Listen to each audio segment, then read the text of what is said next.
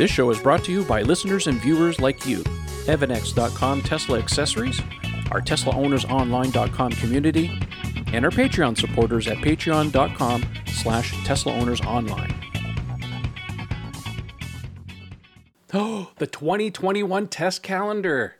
Very nice. Care to show us a little preview, Eric? Yes. So, uh, are we recording? Yeah. Cool. All right. So I want to uh, give a shout out tonight. Um, I received the 2021 test calendar. Uh, so we're, we're, I want to mention this for the show. The most important thing about this calendar uh, is that it does raise funds uh, for the Rails to Trails Conservatory. The Rails to Trails Conservatory, uh, what they do is they take old rail lines and they convert them into trails for cyclists, for runners, for joggers, walkers, that sort of thing. So it's a very big cause. Uh, so every every calendar you buy supports that cause. So the cool thing is on the back of the calendar they have all these awesome advertisers. Our friend Ian is right here, Oh, dead center. Evolveware is a sponsor. We also have several sponsors in here. But the cool thing about this calendar uh, is when you open it up, there's great photography that is submitted by Tesla owners around. There's all kinds of photos in here, really high quality imaging. And then the beautiful road trip on the calendar uh, features all kinds of crucial dates, both uh, major holidays and events in Tesla's history. Oh, nice. Uh, based on the year and the critical event of that day. So, for example, coming up in January of next year, uh, January 4th of 2021, in 2017, Tesla announced the 2170 cell mass production line. So, uh, it's really cool. All kinds of great photos. Uh, get your calendar. Like again, beautiful shots like this of the Model Y. Look at this. Yes. So uh, yeah, so you can find this online. Get yourself. It's a it's a great stocking stuffer right now. Again, proceeds help to benefit the Rails to Trails Conservatory. Get your edition now. The 2021 test calendar available now. Thanks, Eric. Great way to start the show. How about that? Uh, I hope everybody is doing well. I had a good uh, Thanksgiving. No events, major holidays. No events. Masked definitely for Thanksgiving. Lots of turkey. Not me. How about you, Sean? I was uh, kidless, and so I had the house to myself. Oh. and I I talked to family by FaceTime in the morning, and I took a four-hour nap in the afternoon, and couldn't have been better. that voice you hear is Sean Mitchell. He has a YouTube channel called All Things EV. He's a good friend of ours, and I thought I'd have him on the show tonight because we want to have a discussion about eh, the state of the EV business, competition with Tesla and stuff. So I thought I'd bring him on. He has a hard cutoff time of about an hour, so we're going to try and get through this as quickly as we can. Um, so, having said that, let's just get in. Oh, we're, we're not going to do too much Tesla news other than the fact that the stock is doing great, all's good, everything is awesome. Um, other than that, we'll have some more news uh, next week. But, anyways, so I thought I'd take some time and ask uh, Sean some questions because he's pretty well versed in things other than just Tesla. Uh, namely, he's uh, he spent some time with the guys at Rivian, so I think we, maybe we should begin there. Um, we're curious to see what your position is on Rivian. I have my own uh, thoughts and and and um, um, opinions about the guys. I, I like the fact that in a lot of ways they're taking a little bit more of a traditional car maker's approach to developing their cars rather than rush them to market, fix problems later. Um, we saw quite a bit of really interesting tidbits about their cars uh, during the uh, wonderful Apple produced series of um, Ian. Long way up. Thank you. I drew a Yeah. blank there for a second. Uh, where I mean, it- it was you know the motorcycles were made by Harley Davidson's, but the support trucks were two of the Rivian prototypes. You know, the first serial mm-hmm. number, and they were The quite first two. yeah. And it was really interesting because we found out quite a bit of stuff. I mean, they kind of glossed over some of the issues they might have had with the cars, but as prototypes, they did phenomenally well. So, um, Sean, you've you visited uh, the guys at Rivian. You've talked to RJ Scaringe. Um, what's what's your thought about the company and where they're going? I mean, we do have some user submitted questions. We'll get to those maybe a little bit later as we go. So um, the floor is yours, Sean. Tell us tell us what you think about Yeah. Rivian. Yeah, first, thanks for having me on. I really appreciate it, and, and, and it's good to good to see familiar faces. Um, Rivian, I've I've always been very encouraged by them. You know, my first introduction to them, they reached out to me before they had ever revealed their vehicles, before the public had ever seen them. They thought that the Tesla owner audience here in Colorado was a a, a great sort of test test base for getting feedback on how we Coloradans use our electric vehicles in the mountains. So they were sort of pulling information together and trying to validate what they thought people use their electric vehicles for in the outdoors. And we, it was me, and I think it was maybe one or two other owners, Tesla owners, a part of the, the, the Tesla Owners Club here in, in Denver, that were, were just providing feedback on where we felt like Teslas were limited, where, where the limits were sort of um, reached in terms of capabilities, and where we felt comfortable taking our Teslas being sort of a high gloss, high finish, very refined vehicle, not really meant to get dirty, but meant to just look pristine and clean and elegant. And uh, and so that was I'm trying to think of what year that was. So now it's been two years since they revealed their vehicles. So it was probably a year before that. Uh, so 2017, and then I got a chance to go to their headquarters the following year, see their vehicles. They had they had um, they didn't have the. I think that they just had the clay models, the full size clay models at that time. And I've I've had a chance to to get to know many of them, um, both both uh, you know executive level as well as uh, those that are working below that. I think they're a fantastic group. They really have a lot of heart and passion behind the vehicles. They've got a they understand who their core audience is, right? They're targeting the the outdoor crowd. They they want to attract the the people who would buy a a, Jeep or or um, uh, you know maybe maybe something a little bit more rugged than that. That where they're where they're taking it um, uh, to do to do off roading or to you know spend multiple days uh, in in the wilderness. So. Um, I, am very encouraged by what they're doing. You know, they just released their their pricing, and I thought that uh, you know for the, the price for what you get, maybe maybe was a little bit disappointing. Um, but if if if you're reaching an audience that maybe has not been introduced into electric vehicles, maybe they don't care for Tesla for one reason or another. They don't know much about Tesla. They're going from a, a gas vehicle to an electric vehicle, and all they've had is is a Ford or a Jeep. Um, you know, they may not be as particular about how much it costs versus what the range is. I do wish that their vehicles were a little bit less expensive uh, to try and to try and attract more more of a crowd, but it seems like that's that's everyone's predicament at the moment. Um, so uh, you know, uh, I'm I'm mostly optimistic about the company and mostly optimistic about what what they're accomplishing. They certainly are well funded, which will bode well for for them in the near term as well as the long term. Yeah, I tend to agree with that. I um, I had a look at their uh, configurator there just last week. I was poking around. Boy, they got, there's some really nice stuff happening. Um, as far as pricing, yeah, if you get into the high end, yeah, you're getting into some big numbers and stuff. But uh, even the, the base configuration that I was looking at was pretty much what I was, what I had spent on my Model X. So I thought, you know, for for a vehicle like that, I don't think it's that far off. I mean, yeah, you know, the 800 pound gorilla's coming there with the Cybertruck. That's a different thing altogether.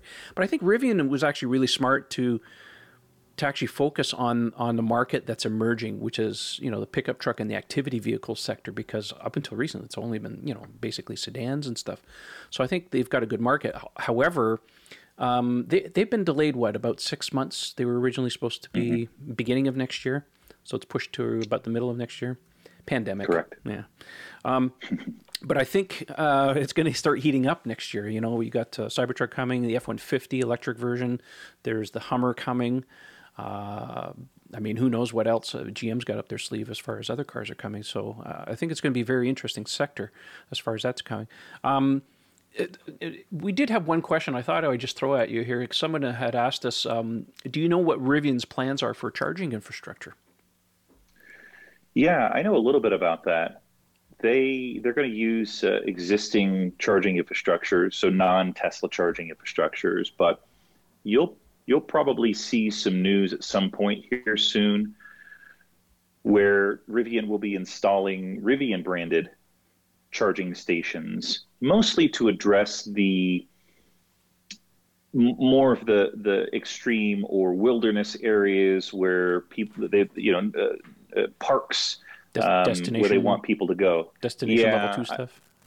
I, I, I don't know what the what the charging speed will be, but they're definitely thinking in that, and I wouldn't it wouldn't surprise me one bit if they start to build out a charging network. Maybe it maybe it's fast charging, but build a charging network where you wouldn't typically see fast chargers. So, for example, Electrify America.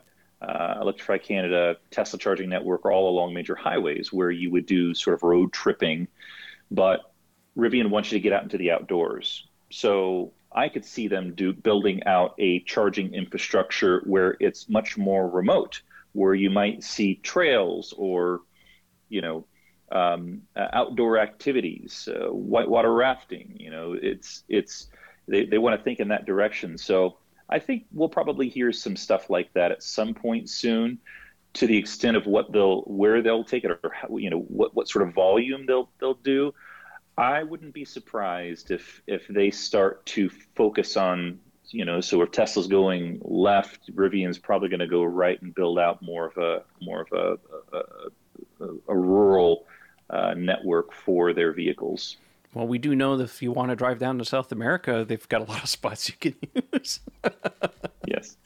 Uh, the other thing that I thought was interesting. Yeah, and, and a lot of people don't appreciate Ian, that. that oh, oh, we Ian got frozen. Yeah, I was just going to say a lot of people I don't think realized if you watched Long Way Up. Did I? Oh, okay. But on Long Way Up, it was Rivian that was, I think, responsible for doing a lot of the uh, the charger installation along that route all through South America. They they really really um, and went to a great degree to involve themselves in that project, not just providing the vehicles, but actually setting up all that charging infrastructure. So to Sean's point, you can see that's kind of like a little future glimpse of what they're going to be doing. Imagine driving around in the desert out there, like in the Atacama Desert, and there's literally nothing for like 100 miles, and whoop, there's a little charging station. I mean, how awesome would that be? You know, to see that in like national parks and like out in, you know, in, in the deserts and forests and so on. I think it's so cool. I mean, I hope that's the direction they go. It, it'll be such a big boon I mean, because I think for most people in that uh, in that segment, that would be their their concern. Even for me, you know, who's already drank the Kool Aid, I'd be kind of like, hmm, how far do I have to go before I get to civilization again? How they'll know? facilitate. It's a great way to address it. If there's no electrical grid, where I mean, because that's they want people to go into the outdoors. So well, how extreme will they be with that? Will they be using solar and batteries to to store energy? And you know, maybe in that case, it would be a level two charge rate. Well, I will mention something because one of the things I noticed, and, and they didn't really spend a lot of time on it, but there was a situation during the show on Long Way Up where they did a V2V charge. They charged the motorcycles. They they brought out a box, plugged it into the truck, and they were able to charge. I mean, Teslas can't do that.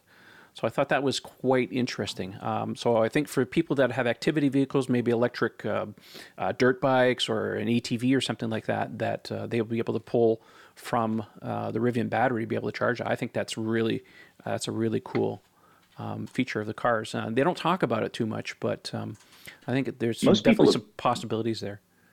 Most people have probably seen and heard about their patent that they filed for a digital jerry can. So they, have got some interesting and creative ways to extend the range of these vehicles, especially if they're going to be in um, in in rural and and in extreme places like that.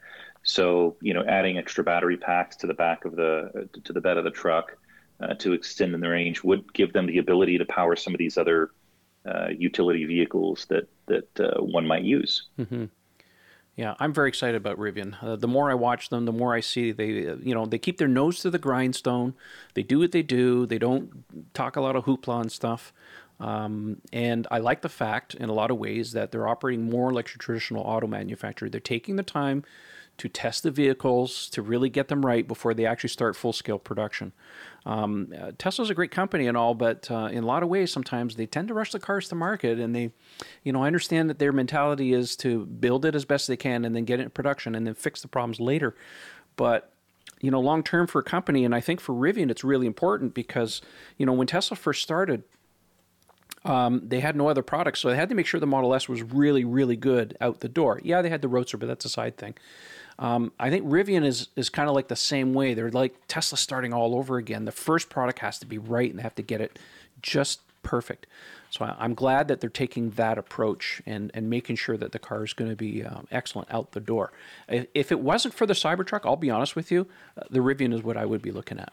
Absolutely. Yeah, yeah, I think so. I I suspect that looking at the the board of directors that they have, and the ties to traditional automotive, I suspect that the build quality of these vehicles will be significantly better I right would, out the gate. I would agree with you on that. Um, I'm, I'm optimistic about that, and I really do hope that sort of uh, t- Tesla rises with the with with the tide, and you've got some of these other automakers who are shipping out just better built vehicles right off the line with without as many issues, and even still today, you know, I, I hear of of owners. Uh, in fact, a couple of days ago, I was I was getting some feedback from an owner who took delivery and just wasn't really that pleased that they had to take the vehicle back um, to get some of these issues fixed directly after taking delivery. So uh, the ultimate goal is to relieve as much of the pressure and stress off of the actual owner. And I hope that Tesla takes some cues from companies that are a little bit more experienced in producing vehicles. Yeah, I, I agree with you. Eric, did you have any questions for uh, for Sean on on the Rivian situation? No, this is really great content. I'm just uh, honestly like just sitting here listening to this is really riveting. Uh, Uh, yes. um, no, I mean I, I like I like a lot of Oh. what. God, come on.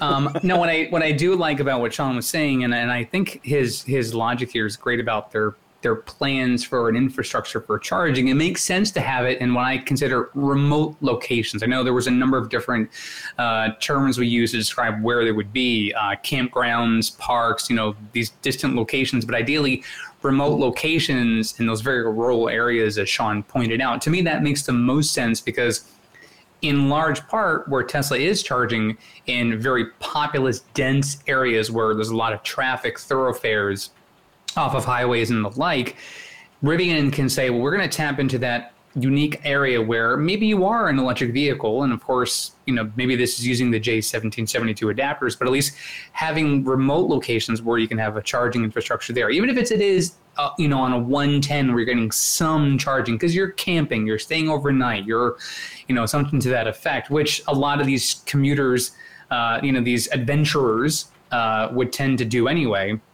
you know the Cybertruck owners and and, and the like, um, it would make sense that that would be something they'd set up. So you know, it's from somebody who's seen a lot of the renderings and the photos of these Rivians, they're gorgeous. They're they're really just great. And whether or not you have an interest in them or not, it's just good that there's more competitors offering a different option for those who want to get to the EV sector, but maybe don't like a specific offering from a certain manufacturer. So you know now you've got more and more EVs coming online, and they're each going to fit the kind of person who wants to drive them. So that's that's a good thing to see. I agree. The more the merrier. Uh, Sean, has the have have the headlights on the on the Rivian grown on you yet?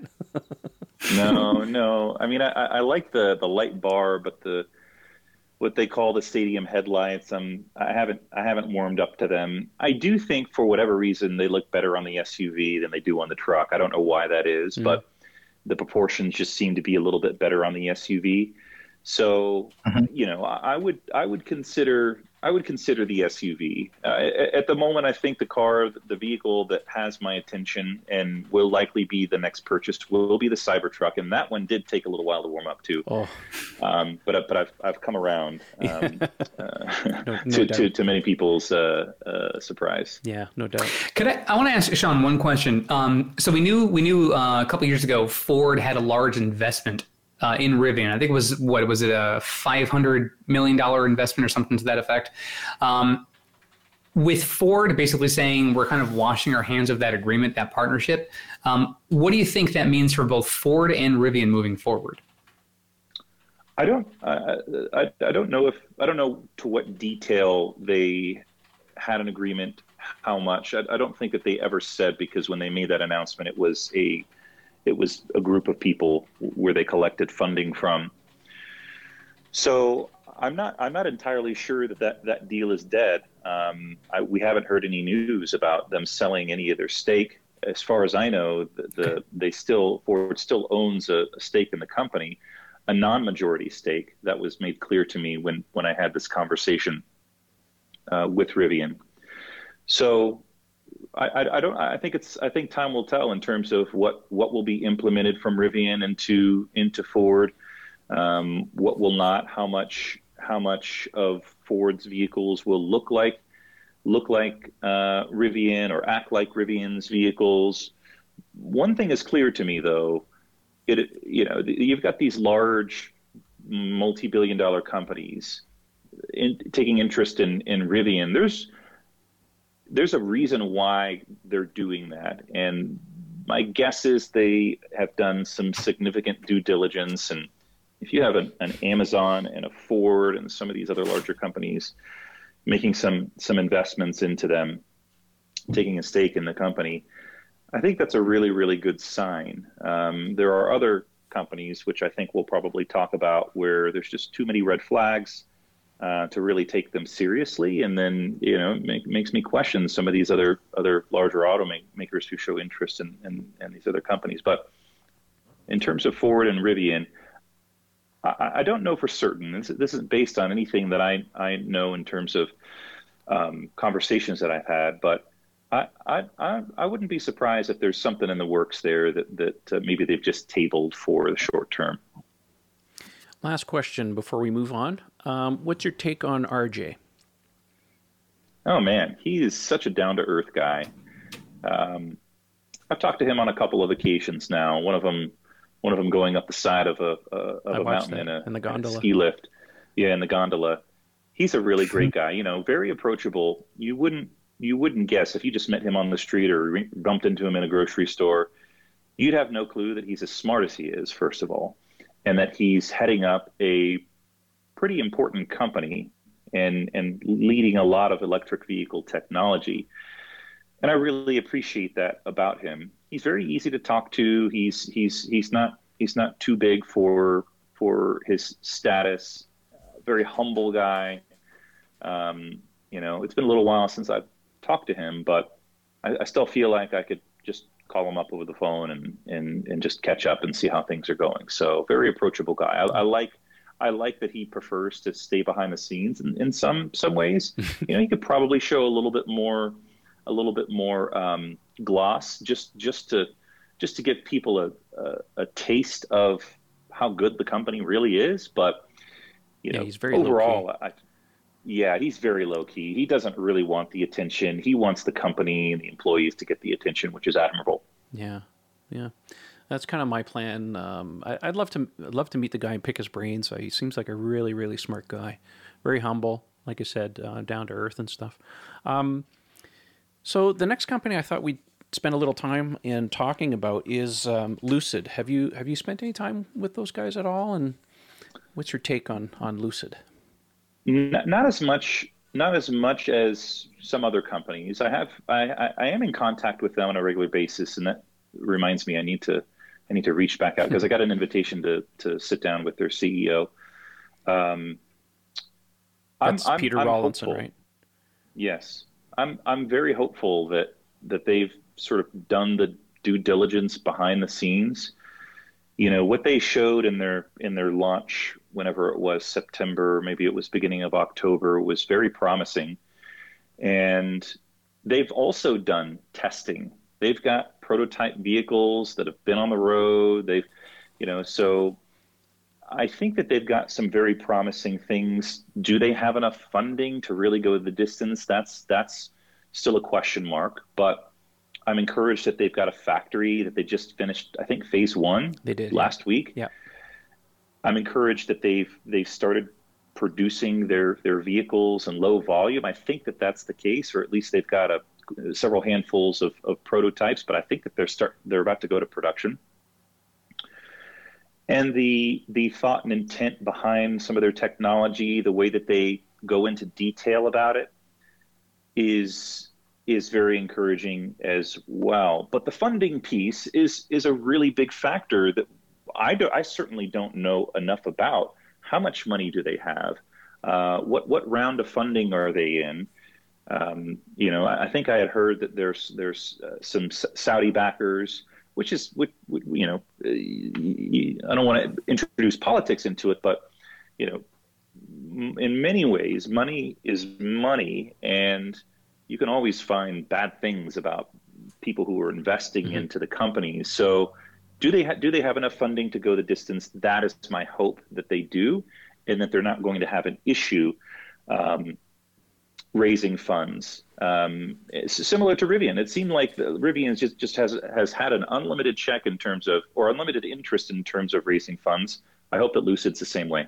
Yeah.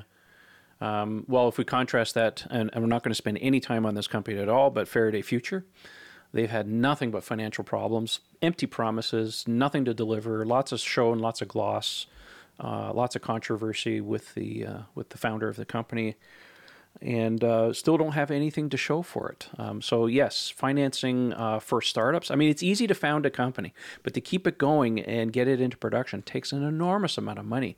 Uh, Elon's pretty fond of saying, I mean, the only companies that haven't gone bankrupt are themselves and Ford. Uh, you know, the last time a new car company was actually successful in, in North America was Chrysler, and that was 1925. So it's monumentally hard to get a new car company off the ground um, I think in some ways it's actually a little bit easier if you have an electric car company because you don't have all that baggage in the sense that you can't turn a GM or a Chrysler around or even a Ford around to start making EVs right off the ground. They're very well funded, they have lots of money, but they also have a large stable of products where they can cut losses across and so on and so forth. These new companies can't afford that. So they have to make sure the cars are great out out the door and uh, they got to keep that money flowing. Even Tesla. I mean, look how long it took Tesla to get on solid financial ground, despite starting b- before everybody else. So yeah, I, I, would I would agree with you on that. Um, I, go ahead. I would make some assumptions there um, based on what they've said publicly and what they've sort of shown in terms of activity. I'd, I'd say that they're they're probably doing okay in terms of, of, of funding. It's you know they, they don't have an unlimited bank account, but you know, I'm, I'm even hearing some things behind the scenes, some things that I think you'll you'll hear more about in in 2021 that make me think, yeah, okay, they they've got their stuff together. They're hiring in departments that that you probably wouldn't do if you didn't have any money. Um, you know, uh, uh, lobbying and governmental affairs, for example. That's that's one that that you know if you're if you're tightly strapped, you probably hmm. probably aren't spending a whole lot of money on. Um, but but they're starting to put some people in positions that make me think that they've got they've got enough funding to start to focus on some of these equally important things, but not directly contributing towards getting vehicles off the production line. Now, I was actually kind of impressed that uh, Peter is running the company now. For those of you who don't know, Peter Rawlinson was the chief engineer uh, at Tesla when they were working on the Model S program. Matter of fact, if you if you Google Peter Rawlinson Tesla on Google, you'll see three different videos of him talking about the Model S during the beta stage. Um, and you'll see, you know, he, he knows what he's what he's doing. Um, great English guy and very low key, very well spoken to. If you uh, if you watch the, uh, the the Lucid presentation, um, I remember when they first showed the Lucid Air. I think it was around 2016, shortly after the Model 3 was announced. Uh, they had brought out a prototype. They were down in California, and um, I thought it was very impressive. Again, at the time, it's like, okay, can they survive? Well, so far they seem to be okay at this point. They have a beautiful car, extremely well designed. There's a lot of really neat things in there. It's got a beautiful windshield, similar to Model X.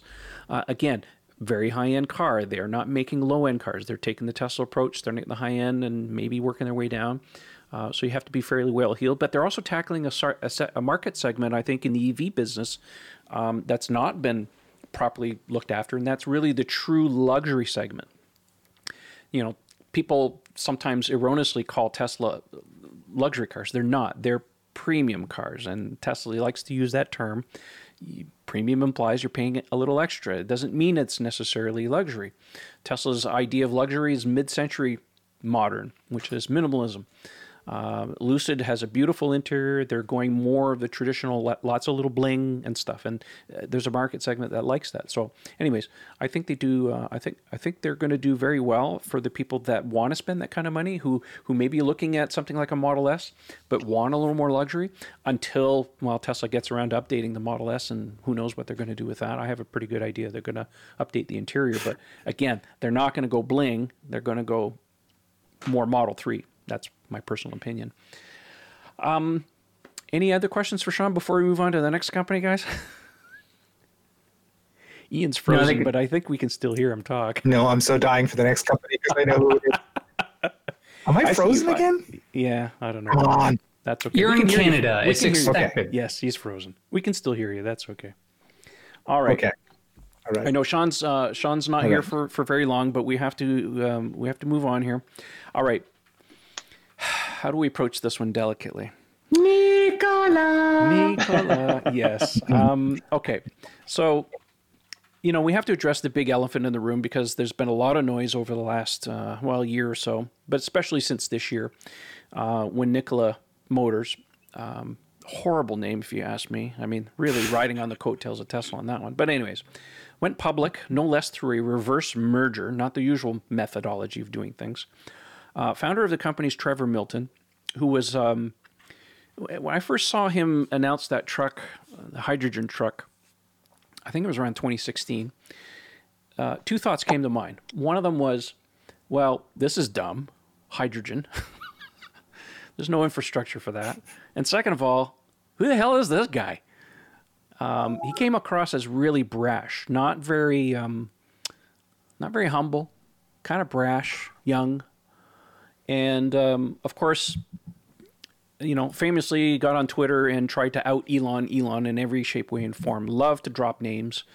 Um, managed to take the company public, raised a lot of money, but uh, essentially on a company that's pretty much vaporware at this point. And of course, back in September, if I remember correctly, or was it August, when we had that scathing report by Hindenburg Research, who basically exposed a lot of fraud with this company. Now, Sean, whether you call it lucky or not, actually got an invite by Trevor Milton, along with a few other key people in the Tesla community, to come down to their uh, factory. It's in Scottsdale. Uh, no, Phoenix, right? Okay. And uh, had a chance to meet with uh, Trevor and have a little sit down and a fireside chat with him. Got to see uh, the building and what they're working on. So I thought it would be a good opportunity because he's the only guy that I know personally who's actually had some exposure to Nikola, like face to face. So having seen, you know, what had happened and what had transpired, and your experience before all this shit hit the fan with these guys, I want your take on what your impressions were as like coming in as a Tesla owner, um, what you saw, and of course now after the repercussions of everything happened, like what is your opinion now and what's going on? Feynlab has aligned protective coatings that were engineered to protect your Tesla's paint, leather, carpet, plastic, and wheels, effectively blocking all those UV rays and environmental factors before they ever get to ruin your brand new baby. Feynlab offers a complete line of car care products and ceramic coatings for both the do it yourselfer and professional detailers. Did we mention we also have the world's first self healing coating? Check us out at feynlab.com, that's spelled F E Y N L A B, to see the science behind the self healing. Check out our product catalog and click Contact Us for a free quote from a certified installer in your area. Feynlab and Tesla, we were meant for each other. Yeah, Nikola, as Trevor uh, calls it. um, you know, What there's is a it? lot Is of it odd things Nicola or about. Nicola? Well, he he says Nikola, so uh, I sort of feel obligated to to say it the way the founder founder says it. You know, there's a lot of really odd things about the company. Going into it, I really wanted to give them the benefit of the doubt. Uh, there were many people on Twitter that that wanted the whole group that went there to go in guns blazing and you know call out every every wrong thing that that they thought the company was doing. And you know loo- looking back i mean it, they were very hospitable. They were very very kind. Um, you know I, I i was i was pleasantly surprised by how approachable trevor was. They they showed us around. They you know they let us ride in their their nikola 2 you know, it's it, it's a very difficult thing to talk about. The, the, there's there's just they don't have here here's here's here's sort of like my my bottom line with the company. They've said a lot of things, but they haven't done a lot of things. And you know, you you could say that it's because they're a fraudulent company and they're intentionally misleading people, or you could say that they're just overly optimistic and and over promising and under delivering. And you know, the, the longer time that goes by between some of the things that that Trevor has said and what's happened since since the Hindenburg research, since they published their research, And some of the things that have not materialized, like the the, the GM and and Nikola um, I just- agreement I or checked, by the way, the Badger is still on their website, even though it was canceled. Yeah. Um, there's just a lot that does not line up about the company. And the longer time that goes on, the more the more suspicious it makes the company look. And you know, you can you can infer and read into some things, you know, about about stock compensation and them trying to sort of push things out until until they get compensated. And that that very well could be the case that that they're just trying to to kick the can down the down the road so that so that they can get paid. The bottom line is they really haven't done much. They keep talking about the Nikola Tre in Europe. Uh, they keep talking about the, the the refueling infrastructure that's going to go in here in the U.S. They've talked about the the, the, the construction of their manufacturing facility that still to this day has not they haven't done anything. They've moved a little bit of dirt, but they, they have not broken ground. And so it's it, it's it's like it's like oh we're, we're, going to get to that. Oh it's coming. We're about to start that. Oh it's it, it, it's coming right away. But then you don't see anything. And and so it just is a very odd company that like when you when you piece everything together the company just does not materialize into much like I, I would love for them to prove me wrong. I would love for them to prove everyone wrong. But to date all they have is a lot of talk and a lot of hot air. Well, it was a bit of a red flag when uh, the moment they went public, Milton went and collected seventy million dollars worth of shares right away, and bought himself that big ranch, private jet, and uh, this whole Hindenburg thing came down. Of course, he was, you know, talking up the company ever since they went public and trying to, you know, drum up interest and money and stuff. And and I thought it was interesting, of course, that uh, GM would have done this kind of letter of intent and and stuff. And and now, of course, now that they're backing away from the whole thing, uh, you think a company like that would do a little bit more due, due diligence. But at the end of the day, this report comes out, which, of course, if you haven't read it, is is scathing, and everything that's that they've put in there. I mean, some of the stuff that came down, uh, they made uh, claims about, you know, the Nikola truck, and I forget which one it was, but uh, the one yeah, the one where it looked like oh, it was driving under its own power. No, it wasn't. It was going down a low grade hill, and people actually went out in desert and actually found the location and proved that that's exactly what's going on. Insiders, there was lots of insider uh, leaks and stuff as to what was going on behind the scenes. But anyways, um, the report comes out, and then Milton steps down as, as CEO, and then he's dead. I mean, first of all, he says, "Well, we're gonna we're gonna refute all these claims." They never did.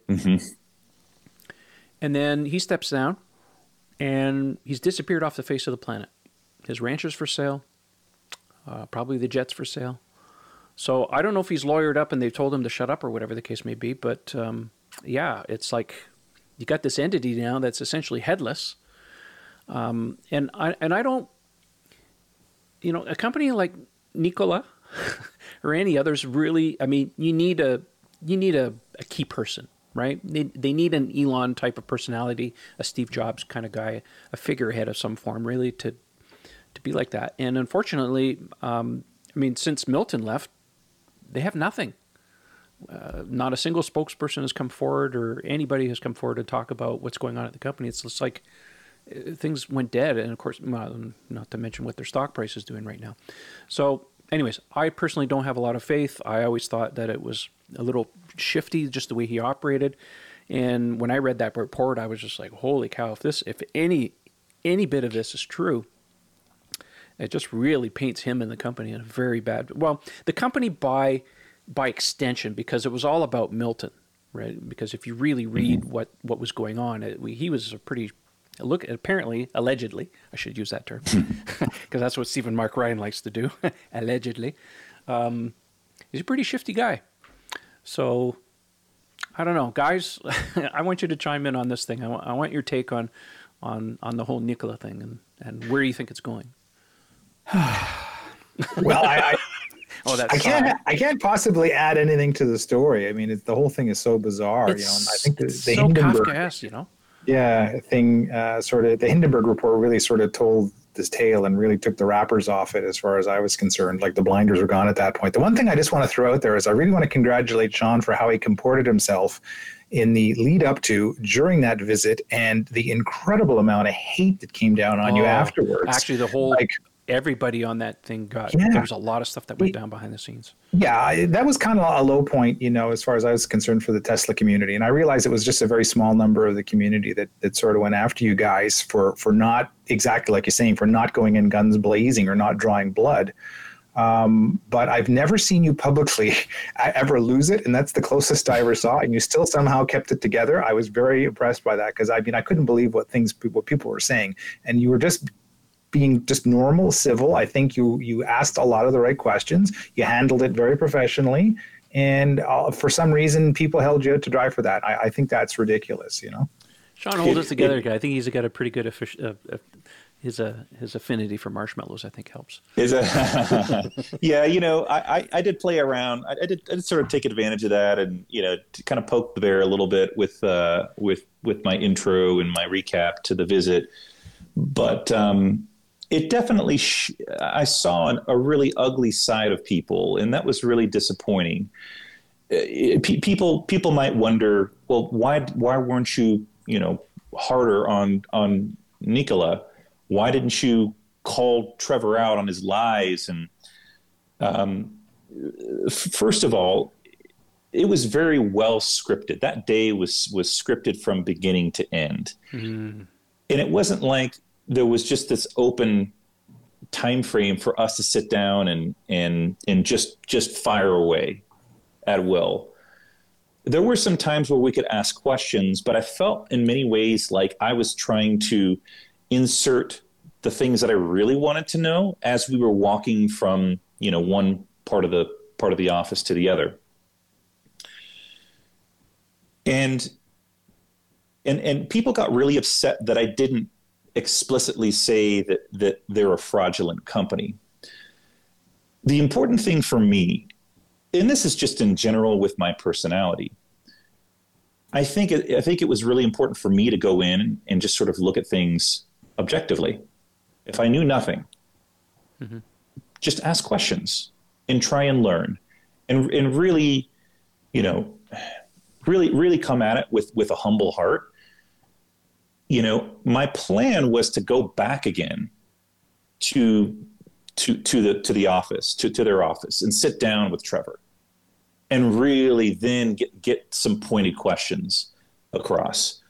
That obviously never happened and you know, things sort of unraveled very quickly with the company.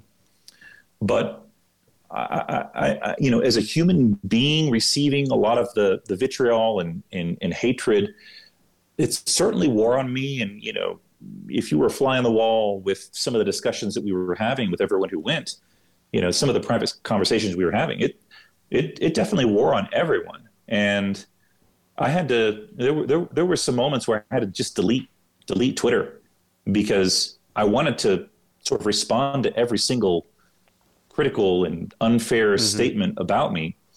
And it, it was having a it was having an impact on my my psyche and my emotion. And I was not happy, and I was sad and depressed, and you know, not sleeping very well because people were saying just really really angry things. And um, anyway, so yeah, it was certainly a dark side to to people on the internet, and like you can disagree. It's just, it's co- completely normal to disagree, mm-hmm. but when you start attacking someone for, for one thing or another because you disagree with them or because they're not in alignment. I think that's when it crosses the line. And in regards to this industry, the electric vehicle industry, it very much was EV shaming.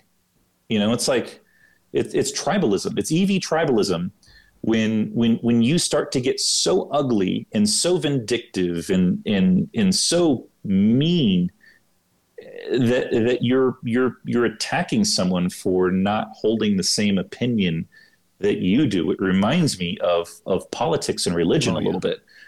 So I'm glad that we're past that. And you know, I did I did kind of I went, I went my my recap video was probably not as hard as what what people wanted. Mm-hmm. And I did go back again and do another video and be a little bit more explicit that I'm I don't support the company, um, and I don't support what what's what's going on. Um, and I can always go back again and provide some additional clarity, but people got really ugly and it was really sad. Yeah, I'm sorry to hear that. It is. It's really a. a it, it's a. It's difficult to hear this coming from you because I, I sort of relate to uh, the emotional side of this, right? Uh, you know, I'm, I'm, if you're familiar with the show, I'm very opinionated, but I have a lot of uh, good heart, good meaning behind what I say. Um, and it's usually coming from a place where I care for other people. And so sometimes people misconstrue the tenor in which I say something as being misguided or misdirected, when ideally it's coming from a place of, of, of good care and good consideration. And so, Sean, to your point, we are in a strange environment uh, since the advent of social media, mm-hmm. Where the very opinions that we may not in face to face interactions really say to someone who we do not know. We, you know, we may know someone's online Twitter handle, their Facebook page, and the latter, or and the like rather. Um, but it doesn't mean we actually know them. And these online personas do not comport with who the people really are in life. We know that many of us put an image on social media to show a very small sliver of our opinions, our interactions, our daily experiences. And a lot of other stuff, you know, good 90% of our livelihood is not really put on for public show. So when you put out the content you do regarding Nikola, and there are folks who very strongly opinionated want to see the company fail, you know, see see these leading news headlines and want to, you know, see a certain outcome and they see folks like you who are very public facing, I think, in some regard, and have a very different perspective. Like you said, going in open minded, just to kind of see. I hear I hear this chorus out here. I want to see does that comport with what the company believes is going to happen. And so going in open minded allows you to say, listen, I'm not going to listen to that noise. I'm going to I'm going to hear it directly from the horse's mouth and then formulate an opinion hearing it from them directly. But so many folks don't want to hear that. They don't they don't want to take the opportunity to learn that. And you can't spell evil without EV, right? Like so to have that community en masse come out with such vitriol and negativity towards you or a company or anyone. I mean, we know there are the Elon supporters, we know there are Elon haters. There's not a lot of people in between. Like me, I'm in I'm indifferent. Elon can be Elon. It doesn't affect my life every day. I'm not going to immerse myself in Elon Twitter news all the time. What he tweets at three o'clock in the morning is his business. I don't care. Um, but there are some folks who make a living writing stories on every five word tweet that he puts out there. Hmm and and the thing that I'm sort of taken these steps to do lately, and I'm sure you've done this too. You mentioned that you sort of kind of signed off Twitter for a while. It's it's good for me to be so disconnected while everyone wants to be connected in this COVID environment, because I'm finding that a lot of people are resorting to social media to voice some discontent or some feeling about something going on when in my mind there's such greater things to appreciate and admire and take hold of right now. Our loved ones uh, those who are sick those who are working the front lines in the hospitals. I mean those are the things that i would rather focus my time on than what some odd you know Dave M one six nine four three seven zero on Twitter has to say right? All these bots and stuff. So it's you're you're right. There's there is it's it's weird that we want to see there are people out there who want to see let's just call them competitors of Tesla to fail. When and I, and I pulled the stat up as we are talking to the show tonight. The U.S. Bureau of Labor Statistics. I'm not sure if you guys know this. This is fantastic stuff. About 20% of new businesses fail within the first two years of being open across all industries. 45% within the first five years, and 65% within the first 10 years. Only 25% of new businesses survive 15 years or more.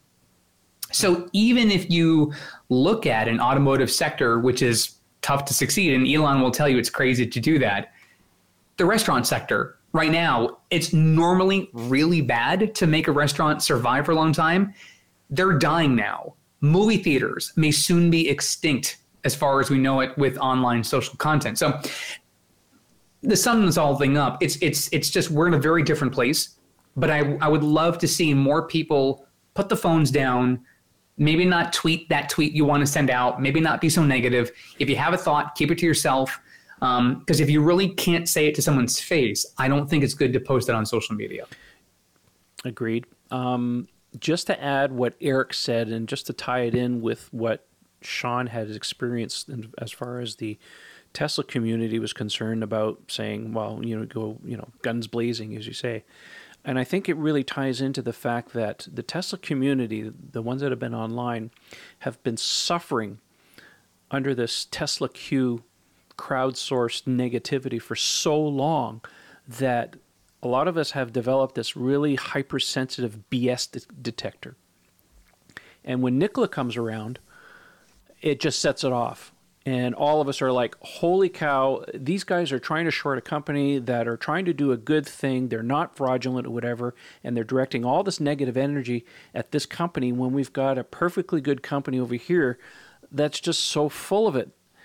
And like, I think people are just confused and they're upset, and they see this as an opportunity to inflict that kind of behavior um, on something that they feel is, is justified. Now, I'm not saying it's justified. I'm just saying that that's just the way I read it, right? So much negativity on something that's supposed to be good, directed at the wrong place, and then we have a real live company that you should be shorting over here. I'm talking about the people that want to short stocks. You, you, I mean, how can you, how are you bugging us when you've got something like this over here? So I think a lot of the people are just you know they saw an opportunity and the other thing too is you know, just what eric said in, in, a lot of cases sometimes if you put a keyboard in front of somebody and there's some relative anonymity on the internet sometimes people's true colors really come out mm-hmm. you know um, you can have a conversation with somebody in face to face and boy i tell you 99% of what you're thinking would never come out of your mouth but for some reason on the internet you can say whatever you want because there's no consequences so I'm sorry, Sean, that you had to suffer through that. Uh, we had a whole bunch of, um, you know, a, a real, um, you know, period of toxicity, if you will. And yeah, you're right. We're largely past that now. I hope to God that we don't have another recurrence of this stuff, but you never know. So yeah, absolutely. With Ian said, you know, that uh, he held his composure, and that's really good. And that's the Sean I know. He's very level-headed and stuff. So, and I think, and I think too, to add to that, lastly, is if the leaders of these companies weren't in the sphere, this media sphere so often, because I mean, how often is the the you know executives at Nissan or Honda like they're they're just other automakers? While there are some like Bob Lutz, um, you know, there are some who still find their way into the news, but if you're not if, if, if people aren't grabbing for a story all the time, then the armies that are on either side of this battle don't come out. You know, if Elon was just a very low key executive and he wasn't Elon as we know him, then it, Tesla, I think, by and large, would be very different in terms of how they're perceived by many in the atmosphere outside of the EV enthusiasts. Whether you're a shorter or not, or whether you're an owner or not. I mean, there's just a very different response to that, and and uh, I, I think the demeanor in which they carry themselves is itself a story, and then everything trickles down from that. So it's it's a lot a lot of it. I think is is part of that too. Rivian is a really great example. You know, Rivian and, and Nikola have yet to put vehicles into production. They're early stage startup and they have a lot both have a lot to prove but the big difference between trevor and rj is is striking it's night and day mm-hmm. you have one ceo that doesn't want to be in the limelight that wants to let the product speak for itself and then you have the other who tries to sort of stir up interest in the company and and get ahead of itself and and promise more than than what what they're prepared to deliver. And Rivian has has stayed away for the most part from from from any sort of controversy, minus the minus the the trade secret stuff with hiring hiring uh, Tesla employees. But I think that there's something to be said about just being quiet, focusing on building a great product, and letting that product speak for itself. And I are I mean, Rivian's not public, so maybe, maybe that maybe that's a, a where they're avoiding a lot of the a lot of the scrutiny. But you know, I, I, I just don't hear very many people wish that Rivian would fail, like like Nikola. No, absolutely. Like I said, uh, out of all the companies out there that I'd be interested in buying a product from, uh, it really would be Rivian at this point. Um, listen, uh, we're running short on time. I know you have to go. I, I, just want to go through maybe a couple of questions here so that uh, we sure. can button this up a little bit. Um, someone on Twitter had asked us, uh, and this is directed at you, Sean, um, given the lithium supply chain, how confident are you or other automakers will not be supply constrained over the next few years? It's going to happen. Con- con- constraint, as it stands right now, is going to happen. We're already seeing. There it. needs to there needs to be billions of dollars of investment into into the industry now today and that's going to require large multi-billion dollar companies not just Tesla and not just battery makers like LG Chem and and Panasonic it's going to require traditional OEMs like Ford and GM who talk a big game um, make some investments and and accelerate it. The, the the thing that you you run into is you can't just you can't just snap your fingers and then a, and, the, and then a mine appears right? It takes many years of research and feasibility studies and permit approvals.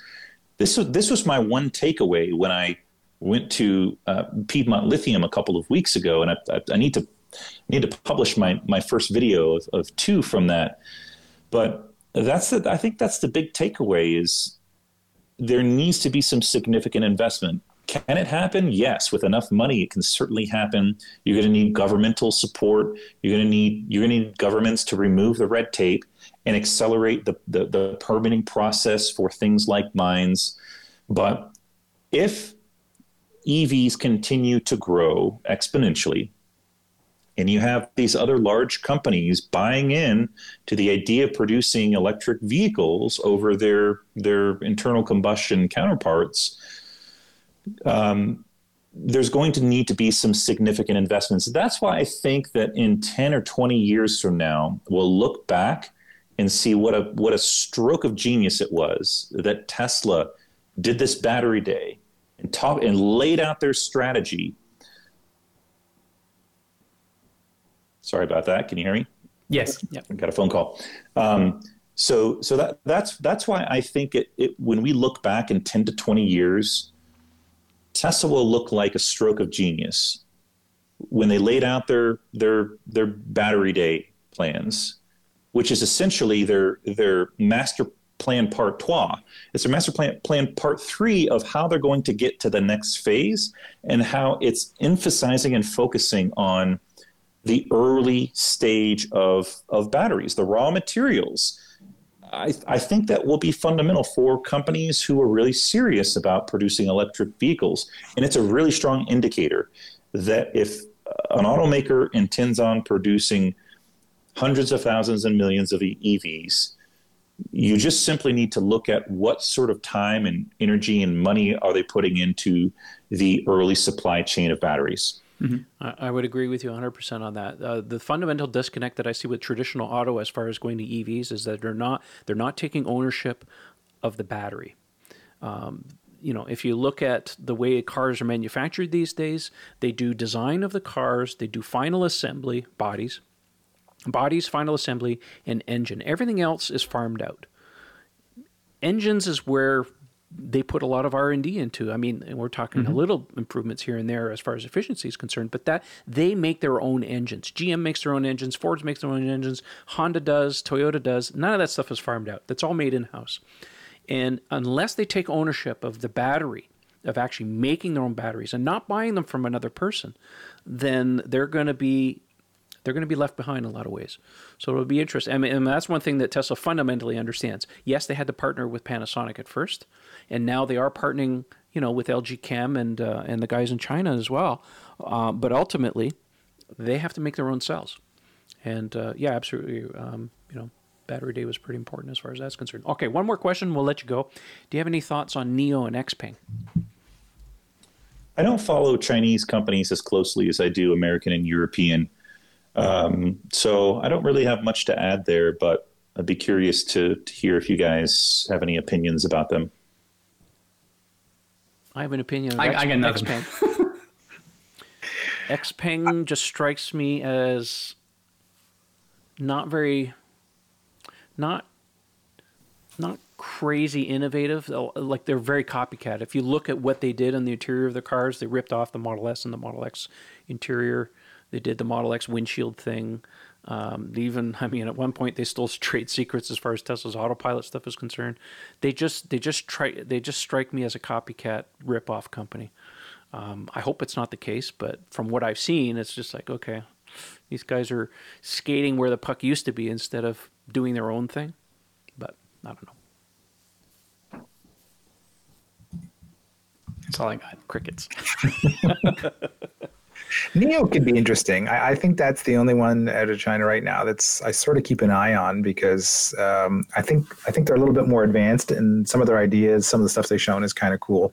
There's, I mean, there's a whole slew. You can get into hundreds of these tiny little startups that are over there because so many of them have been propped up by a huge amount of funding on the Chinese government. I heard that part. there's something like 500 electric yeah. car startup companies in China alone. 500. It's, it's crazy. Well, they're just they're just writing checks, right? They're like, oh, you want to start a car company? Here you go. Here you go. Here you go. Well, none of go. them will survive.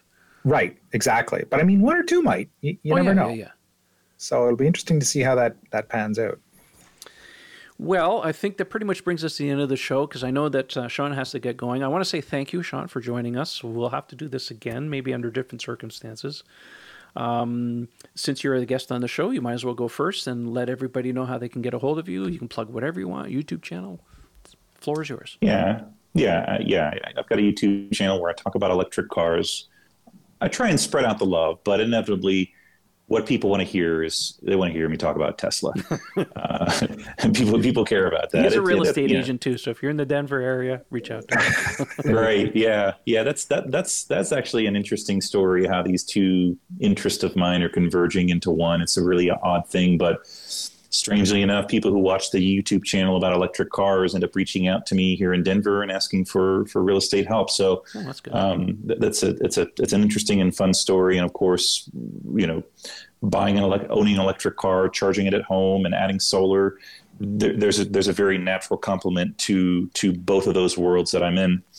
Yeah, so I, I do real estate. If if you want to reach out to me, maybe Twitter's the best way. Sean M Mitchell at Sean M Mitchell um, I'm sure most people who are listening to this uh, have at least heard of who I am and, and probably follow me on, on Twitter. We'll, we'll put we'll put links in the video in the show description so people can find you. Obviously, yeah. So, yeah. Thank you very much. For Thank you for having me on. No problem. And uh, gentlemen, where can we find you, uh, Eric, if people want to have a chat with you?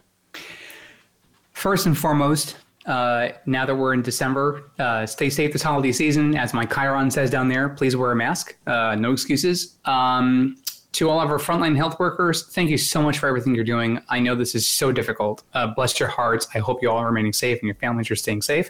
Uh, reminder again, quickly, you can get the 2021 Tesla calendar. Great stocking stuffer, honestly. Tesla owner prospective Tesla owner, encourage them. Get the calendar. Goes to the uh, Rails to Trails Conservatory. Uh, again, our wonderful friend Ian Pavelko will promote this again shortly, but you got the uh, uh, Mad Hungarian Evolveware. I mean, his name is on the brand. That's sticking to the brand. Um, you can find me on Twitter. The handle is ECFix. It's ECFIX. I'm largely not on Twitter anymore because you know what? Life is just kind of chaotic. But if you want to give me a follow, please do so. But again, most importantly, take care of each other. And if we don't talk to you again before the holiday season, happy holidays to one and all. Be safe. Thank you. Ian, your turn. And just to sort of link in, you'll see it in the show notes. But if you're looking for that calendar, the uh, web address for the store is the Tes Calendar, all one word. So T H E T E S calendar, all one word dot com. That's where you can order that. Awesome. And you can find me on Twitter. The handle is at Ian Pavelko. Uh, if you have any questions about wheels, tires, anything EV related, whatever, throw them out there. Uh, DMs are open. Sensors. Model Y, don't get me started on Model Y TPMS, okay? a little bit of a sore spot. And um, of course, on the uh, Tesla Owners Online Forum, um, if you have any question at all, God, there's not just me, there's an entire hive mind of people that can help you out. So be sure to, if you're not on there already, log yourself in, get yourself an avatar going, and you can find me there under the name Mad Hungarian. Uh, again, glad to be of any help that I can to the community. And uh, finally, uh, as mentioned, I have my little uh, Teespring store. If you go to teespring, T-E-E-spring.com, and look up Mad Hungarian Evolveware, you'll find my uh, little collection of shirts, um, a portion of which the proceeds go to uh, various EV um, organizations. Excellent. Well, I guess that leaves me. So you can follow me on Twitter. The handle's Tesla Owners Online, and check out the forum teslaownersonline.com. Best place to be talking about Tesla stuff if you have lots of questions. I mean, we have 45,000 members or something like that. Anyways, it's, it's crazy. Anyways, uh, that's it for today. And I want to say thank you again, Sean, for joining us on the show, and uh, we'll have to do Thank it you. again. Yes. All right, guys, that's it. We'll see you next time. Thanks for watching and listening. See Talk ya. to you soon. Bye. Bonsoir tout le monde wear your mask.